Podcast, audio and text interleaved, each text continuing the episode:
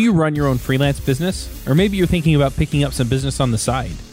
Well, then you need FreshBooks. FreshBooks is the quickest and easiest way to get invoices out to your clients. It's easy to use, it works anywhere, available from any device uh, on the desktop, iPhone, iPad, Android, and all of your data is backed up and secure. And it makes it really easy to get organized and get paid. You'll be tracking time, logging expenses, and invoicing your clients in no time. You can also save time billing, freeing up several days per month to focus on the work that you love, and you get paid faster. FreshBooks customers are paid on average five days faster because there's a link on the invoice that says Pay Me Now. And it's a great way to grow your business. Plus, FreshBooks is offering a 30 day trial. That's right, 30 day trial if you try them out. So go to gofreshbooks.com slash devchat and enter devchat in the How Did You Hear About Us section. Once again, for a 30 day trial, go to gofreshbooks.com slash devchat and enter devchat in the How Did You Hear About Us section. Hey, everybody, and welcome to another JavaScript Jabber. If it sounds a little bit different, it's because we're doing this live. We're at Microsoft Connect, and I'm here with Amanda Silver. Hey, how's it going? It's going well. Now, you were in the keynote, you did your little spiel with the uh, Visual Studio Live Share, Yep. which was really cool. Yep. And I have been told that you are the TypeScript slash future of JavaScript guru. Well, I've been working on TypeScript and JavaScript for a long time. Uh, my team actually spans the Visual Studio core platform, VS Code itself, the TypeScript uh, and JavaScript language service that kind of power the experience in both Visual Studio and VS Code, as well as like the Chakra uh, JavaScript engine Right. that's part of Microsoft. nice. Yeah. So we work on a lot of different JavaScripty things. Awesome. And we've talked about a lot of these things over the years with Yeah. Microsoft folks. Um, but I think one of the things that's really interesting that maybe we should just start with is is TypeScript. Yeah. Um, now I run an Angular podcast and a JavaScript podcast, and so you know TypeScript's kind of been adopted by the Angular core team. yeah. And so I've played with it and I like it.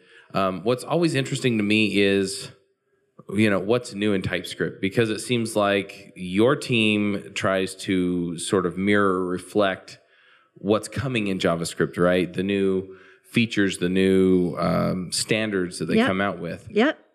Yeah. So, so I mean, I would say that we have a multi-pronged strategy for like how we think about what new language features should come to TypeScript. Um, obviously, you know, we we need to follow the standard very closely, and we decided very early in TypeScript's you know inception that TypeScript would always be a superset of the JavaScript Right. standard, um, ECMAScript, and and so what that meant, especially since the ECMAScript standard continues to evolve, is that we've had to stay very, very involved in the future of the ECMAScript standard. And actually, one of the editors, or the editor at the moment of the ECMAScript standard, uh, Brian Terlson, is also on my team. Um, and so he goes to the TC39 meetings every, you know, what, two months. Um, and one of one of his jobs is to make sure that you know there's some the JavaScript standard doesn't go in a completely different direction than the TypeScript uh, programming language, and that the two kind of, you know, as much as we can, uh, kind of keep them aligned. Um, but you know, because we made that commitment that TypeScript will always be a superset of the ECMAScript standard, uh, we need to make sure that there's not something that's introduced in either Right. language that wouldn't eventually be adopted by the other. So that's that's one input. Um, but in addition to that, you know, our original mission with TypeScript was actually to make it possible for um, JavaScript coders to kind of write larger scale applications. And at the time that TypeScript kind of came into being, which was like 2010 or something like that, that was about the time that Microsoft was kind of um, uh, completing our first major web based product, which was SharePoint. Uh, and we were just at the beginning of of starting to do the Office 365 kind of transitions, where we took you know very large code bases of Word and Excel, Right. and brought them into browser contexts, right? Um, and so with that, we basically had a situation where the Office team was kind of coming to us at the, as the you know programming uh, languages and tools team at Microsoft and said, like, we don't know how to deal with JavaScript that's this large. Uh, What do you recommend? And they had some various different solutions, some of which are actually still in use today. Backbone, right? no, no, no. I mean, they have internal tools that have never Right. been released publicly. Oh, interesting. Um, that do things like types that that TypeScript do, like type checking and things like that, but also minification and other Mm-hmm. Right. things like that. Um, tier splitting in in some cases. Just a whole bunch of different, like um, what what executes on the server side and what executes on okay. the client side. Um, and so we met with them and we kind of tried to figure out like what would be a roadmap that would allow us to have a tool set that the office team could take a dependency on, um, but also make sure that we weren't building just tools for office, that they were something that the broader JavaScript community would use as well. right. And so that's kind of where TypeScript came from originally. Um, but then when we launched it, which was 2012, so it actually took quite a while for us to Oh, kind of, you know, iterate on it and get it to the point where it was ready to be uh, publicly consumed. uh, we really didn't know whether or not it would be embraced by the JavaScript community. You know, at that time, Mm-hmm. uh, Microsoft didn't exactly have the best uh, reputation in the JavaScript That's community, true. right? Um, and so I think we were um, very careful about how we how we brought it out, um, and we really wanted to make sure that if it was going to be adopted, that it was you know community Mm-hmm. support and community strength that kind of you know drove it, as opposed to um, some kind of you know Microsoft marketing push. Right. That makes sense. And and it feels like you've really done that, right? I mean, a lot of the tools, uh, the way that the TypeScript virtual machine integrates with things like Visual Studio Code, but other systems as well. Um, and then just all of the feedback that you get as you work through TypeScript or even just JavaScript with the TypeScript engine running Yeah. has has really enhanced the way a lot of people build their apps. Yeah, I mean, so it's been a really interesting, you know, five years or so because what's ha- you know uh, what's happened is we've been learning how to build better tools for JavaScript developers over time. Right. And uh, when we started TypeScript, we had actually just moved our JavaScript language service in Visual Studio from a um, I, I don't even know how to describe it. It was it was um, um, it was it was a semi-compiled based language system, mm-hmm. and then at that time we had actually moved to a partial execution based language system where we actually executed part of your program to build up a runtime model mm-hmm. of what your program was describing, and then we would power the language services like IntelliSense and Right. Squiggles and things like that based on that. And we did that for a couple of years. And then as we started to develop TypeScript and build out the lang- language service for TypeScript, we started to realize that the TypeScript language service could actually be a more effective language service mm-hmm. for JavaScript than our current execution based one. And so for about a year or so, uh, we actually were running them both internally. And what we wanted to do was to kind of see uh, at what point would it be embraced by users Right. and they would prefer the TypeScript based language service over the JavaScript execution based language service. I know this is like geeky compiler No, stuff, but it, it's okay. fascinating, and and we, we go deep on the show, so Okay, it's, it's cool, good. cool. Well, yeah. So I don't. I did- I, I can go super deep on on uh, compilers and languages because I've been working on it for like 16 years. Um, uh, so anyway, so we tested that for a year or so, and over time we basically turned that on.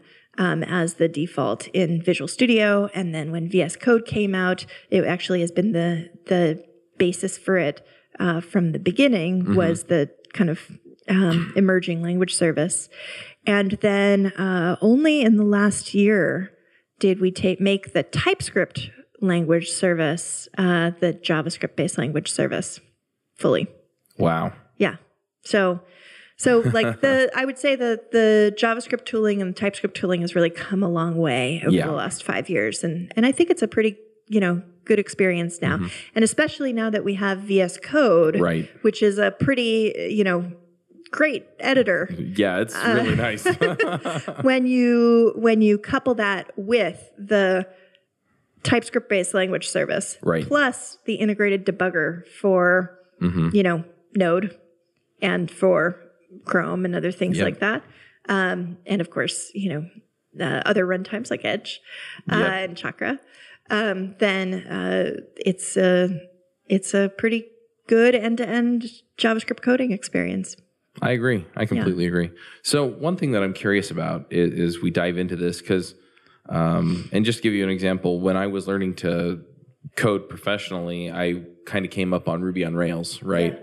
And you know, I always thought of Matt as kind of the consummate Ruby developer, and then all of my dreams and hopes were dashed because he's a C developer, right? He built Ruby in C, and and so I wonder, you know, if you're building this engine for JavaScript or TypeScript, I mean, what are you working in day in day out? So, uh, so TypeScript itself is written in TypeScript, and Okay. that has always been a, a necessity. Actually, Anders Hejlsberg has kind of demanded that from day one, and Mm-hmm. Nice. Mm-hmm. Steve Lucco was also one of the kind of original inventors and implementers of Okay. TypeScript. He he actually at the time that he started working on TypeScript, he was also working on the Chakra uh, runtime, and so he also demanded that. Like he wanted Mm-hmm. Yeah. to, you know, make sure that the compiler was a workload for the Chakra runtime. Gotcha. Um, So that's been kind of how it's been implemented from day one. Chakra, on the other hand, is is in essence it's a system component of Windows, and uh, so so really a lot of the work in Chakra itself is compiling down to machine language that Right. works well on various different you know chip architectures. So uh, so that a lot of that's written in C and C++. plus. right. Um, but you know that said, there are some higher level abstractions in the language that are more appropriate to be written in in JavaScript, and kind of they then get compiled down to to C and C++. Right. So one of the things, if depending on who you talk to, so there's some people that you know they love JavaScript. Everything about JavaScript is the way that it ought to be, right? Yeah. And then um, it seems like there's this diaspora of JavaScript where people are writing in backend languages that aren't JavaScript, and so there are things about JavaScript that they find kind of quirky. Yeah. Um, are some of those things hard to build into a system like TypeScript or JavaScript engine? quirky. So so there are many aspects of JavaScript that are quirky. Um, you know, in terms of I like your description of diaspora because in a lot of ways I would say that that there are people who love JavaScript because it's the best functional programming language in the world, they think. Yeah. Or it's the best object oriented programming language in the world. Or, you know, they just like scripting languages and they you know, they like that aspect of it. And I would say that each one of those different constituencies have a kind of different lens on what JavaScript really is, Right. right? Um, so so I definitely see that. Um, and and you know, even just thinking about the JavaScript the good parts book, Yeah. like that was the the beginning of kind of defining what a subset of JavaScript was, Right. right? And then the the strict mode came out, and that was another, you Yeah. know, chapter of what you know good JavaScript kind of looked like. Um, and in a way, TypeScript is also another, you know, uh, it's a JavaScript linter in some ways. Um, so I definitely think that there are kind of like different faces of JavaScript. Right. Um, and then there, of course, there are those those things that compile down to JavaScript that aren't JavaScript at all, right? So there's there's many different faces of JavaScript. In terms of the quirkiness of JavaScript and kind of the historical legacy of JavaScript, is that hard to deal with? Um, you know, as a language, as someone who has done language design in the past, I definitely recognize that the historical legacy of of what you're working with can sometimes make it challenging to introduce new features. Right. Um, You know, let const is the perfect example of that in in JavaScript. I still see people on Twitter going,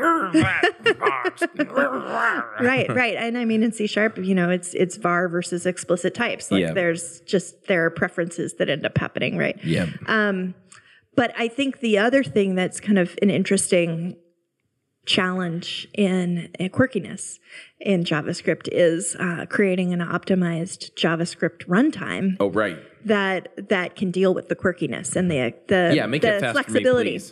Well, it's not just make it fast. It's But- like JavaScript is one of the most flexible programming languages that there Mm-hmm. is, and so uh, being able to preserve la- that flexibility, Oh, absolutely. Mm-hmm. but also optim- like optimize the code that gets generated so that it runs as fast as native code or as close as we can get. Um, that can be challenging. Yeah, make it fast and don't take away my toys. Right. Yep. Right. Yeah. Um, so so how do language designers? I mean, if I if you were going to approach this versus maybe another language, I, I mean, how do you look at JavaScript? I mean, do you still break it down by um, you know tokenizing and parsing and things like that, or do you do you consider the use cases? Like, does does that really play into the decisions you make as you're deciding? Okay, we're we're building TypeScript this way versus that way. Well, I mean, I think, you know, um, I've been working with Anders for what, 15 years, 16 years now. um, and uh, one of the things that I've picked up from him, as well as other people at, in the programming languages community at Microsoft, um, and I think that this is something that kind of just comes from the core DNA of Microsoft kind of focusing on developers, but also just the fact that we have a big focus on developer tooling is that languages should be designed with tooling in mind. That's interesting because usually when people talk about languages, they talk about the programming experience as far as how I write my code, not the tooling. Yeah, just the aesthetics of looking at the Yeah, code and things like uh-huh. that. But I think for us, when we do language design, a lot of what we think about is will it can it be optimized? We Right. definitely think about that. Um, but we also think about can we build a tooling experience that is satisfying for you as you write the code? Can we have something that has good statement completion? Uh-huh. Right. Can we, you know, do type checking and things like that? Can we identify errors? You Uh-huh. know, are we creating a ton of foot guns in the language, right? Foot guns? You've never heard the term foot guns? I don't think I've heard the term. It's a um the idea that we're going to give you a gun that you can shoot your foot with. Right? yeah. Like that's Oh, not yeah. a good thing, right? No, no. And we don't want to create foot guns in the Yeah. in the language, right? Um so so that's I think probably the biggest thing that we think about is just okay, as we do the language design itself, how do we how do we think the tooling would look? Mm-hmm. Not just how would the authoring experience be, like statement completion, Right. stuff like that, but also um, the debugging experience Mm-hmm. is also really important. Right. Yeah, essentially what you're looking for is how does this enable us to build tools that fit with the thought processes going on? Exactly. It's all about mental models. Yeah. Like what's so cool about about you know software in general and kind of programming languages and developers especially Mm-hmm. is um, it's all you know ideas being built on top of ideas, right? Mm-hmm. And so so like every, all of it is basically how how can I build a tool like from my perspective I work on mm-hmm. programming languages and tools uh-huh. developer tools. My whole you know mentality is like how can I build a better tool for you to express your idea? Right. right? And and there's somebody else who's building tools underneath me mm-hmm. that that allow me to express my ideas. So Right.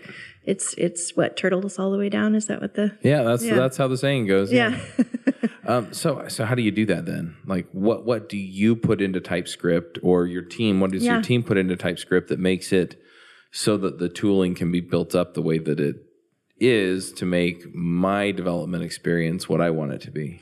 it's it's things as as simple as um, uh, when we think about an expression, what order do various clauses come in?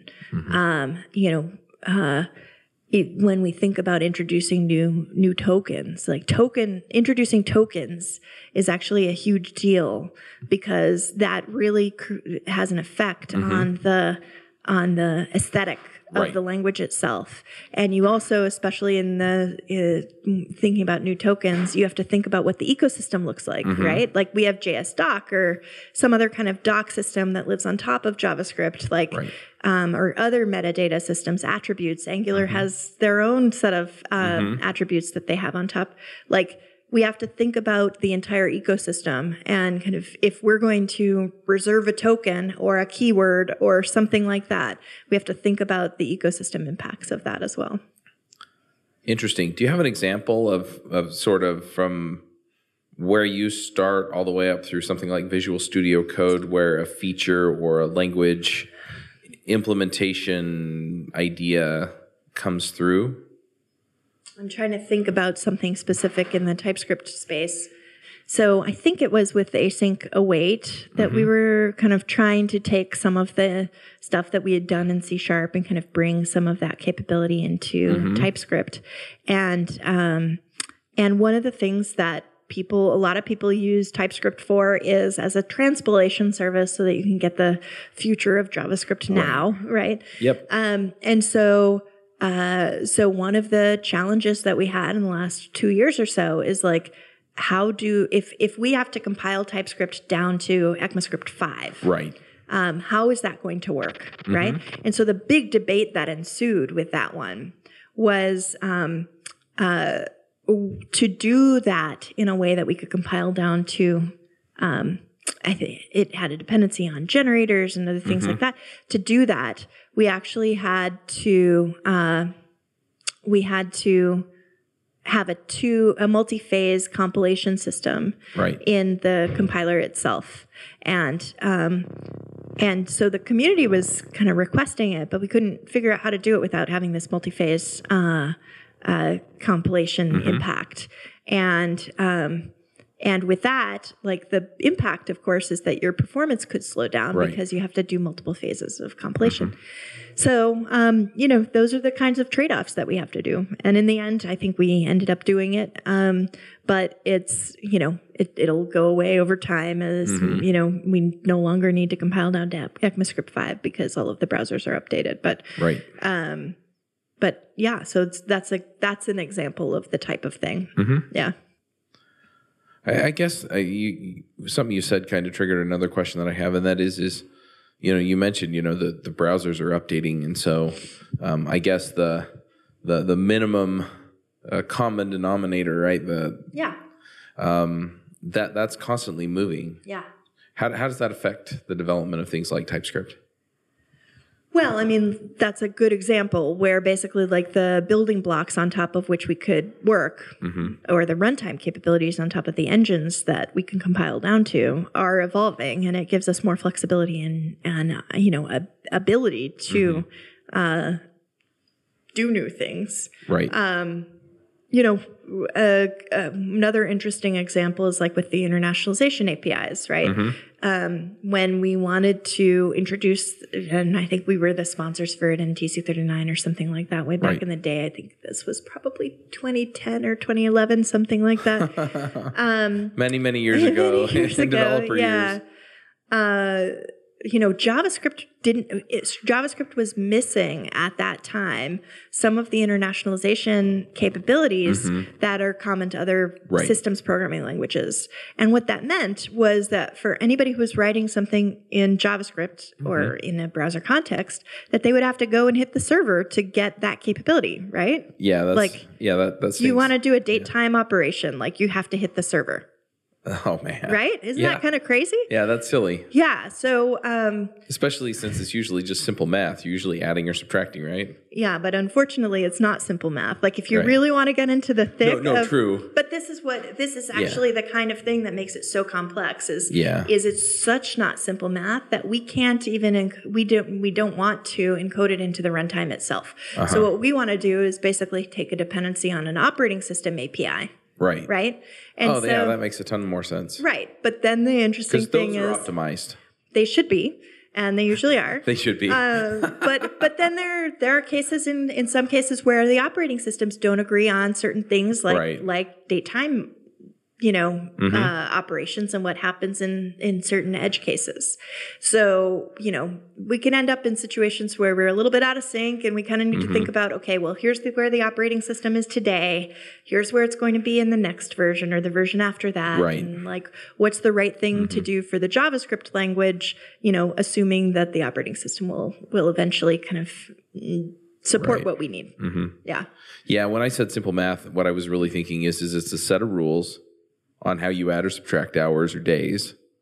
And yeah, it it's just you're right It's but a it's not complicated set of that sim- yeah. simple because because there's just a tremendous amount of complexity thinking Yeah. about the time zones that you have Yeah. to deal with and then the different situations of you know you're doing some kind of a comparison and you can end up with you know different machines with different Mm-hmm. values based on on how they do daytime operations for example Right. yeah or translations or you know Mm-hmm. um, um, doing uh, string string conversions to Yep. different languages is another similar situation. yeah, yeah character sets. Yeah, exactly. all kinds of fun stuff. Yeah. So you mentioned that you're on the team that does Visual Studio and TypeScript, and I think you listed like three or four VS Code yeah. and Chakra and yeah. right. So so how do you define a role a- a- across so many broad categories of things? Well, I've been doing, you know, this kind of dev tool stuff for a long time, like 16 years at this point. So um, I have a I have a team of like, you know, mm, 40 PMs or so who who do all of these things. So Right. each one of them, you know, one of them goes to TC39 every month, and his job is to make sure that JavaScript and ECMAScript are, you know, aligned. One of them works on um, Node on Azure and make sure Mm-hmm. that like our Node implementation on Azure is exactly what everybody wants. Right. Another one works on performance in the Chakra engine and you know Mm-hmm. keeping up with the Joneses and making sure that you know we're really pushing the the edge, pushing the boundaries on JavaScript performance. Right. Um, so you know it's it's um, it's just a big team. So so what can we expect uh, in the future from both JavaScript and TypeScript?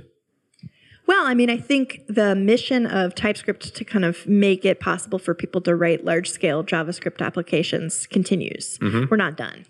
Um, so Mm-hmm. It, obviously, it does make it easier though. It does make it easier. I will let you know that. I mean, thank you. Type checking is one aspect of it, but there's also other things. Oh, things. there's so many like, things about it. Yeah. Yeah, like um, like you know the minification, like we talked about Mm-hmm. earlier, or other things like that. Like those, we have aspirations to provide better tooling down Mm-hmm. the road um, that are in totally different, you know, areas that you might think about. Um, That you know, we not only have VS Code and Visual Studio, we also now have VS for Mac. Mm-hmm. Um, and so we also want to bring the JavaScript and, and TypeScript language service to VS for Mac so that Is it not there? it is. It's it's uh, not yet the best tooling experience, so we Okay. need to bring the language service experience in, into that. So we're working on that. Um, so definitely bringing it to different different experiences.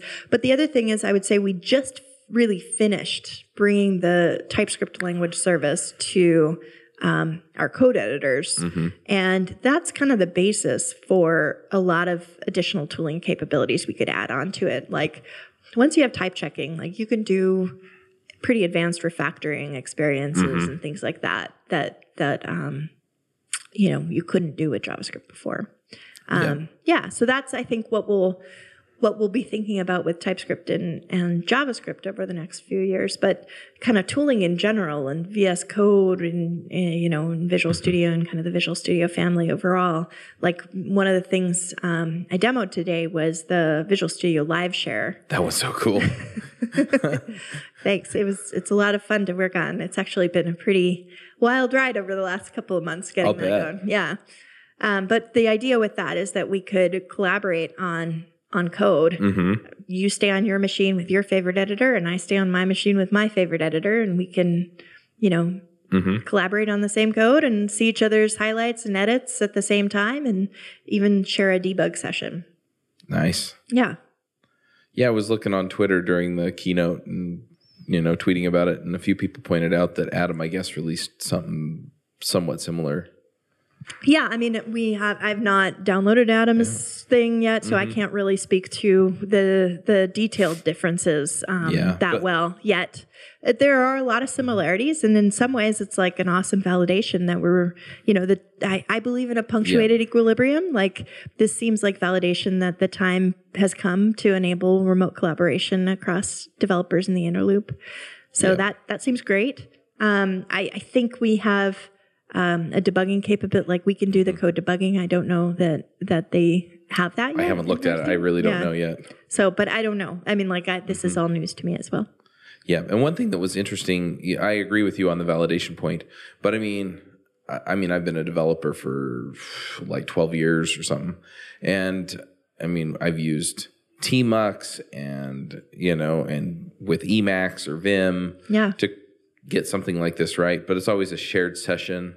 yeah, Uh, similarly, with some of the screen sharing apps, yeah. uh, there was Screenhero for a while. They, That's right. They got acquired by Slack. Apparently, Slack's building it into Slack, but I haven't seen that yet. I keep dreaming.